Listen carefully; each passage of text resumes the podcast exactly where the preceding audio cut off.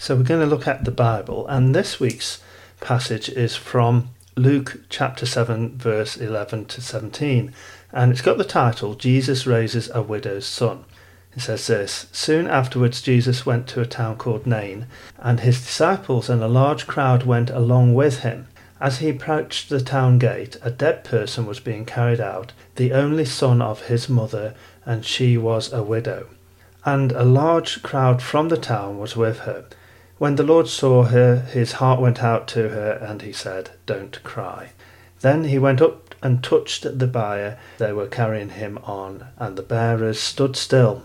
He said, Young man, I say to you, get up.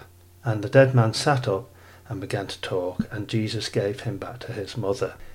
They were all filled with awe and praised God. A great prophet has appeared among us, they said. God has come to help his people. This news about Jesus spread throughout Judea and surrounding country. So, at the age of 10, I got my first proper bike.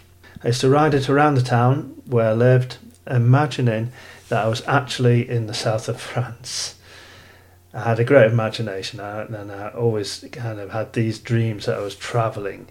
And at 16, I read a book at school. It was by Ted Simon. It was called Jupiter's Travel. Jupiter's Travels, and it was an account of of Ted Simon riding round the world on a Triumph Tiger motorbike. Ever since reading that book, I guess I've been a bit of a travel dreamer. In 1993, I walked to a church to ask about a christening for my daughter, who'd been born just five days earlier. I didn't expect that journey to lead me to becoming a Christian.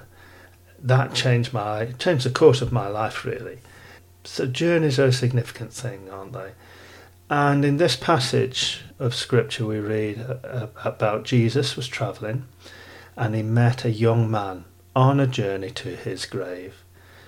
That was about to change with these words Young man, I say to you, get up. It was a journey from death to life that started with the words of Jesus.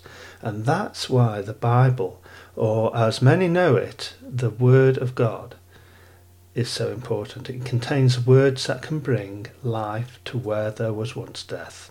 Words that can start a great journey, a change of course in your life, the greatest journey.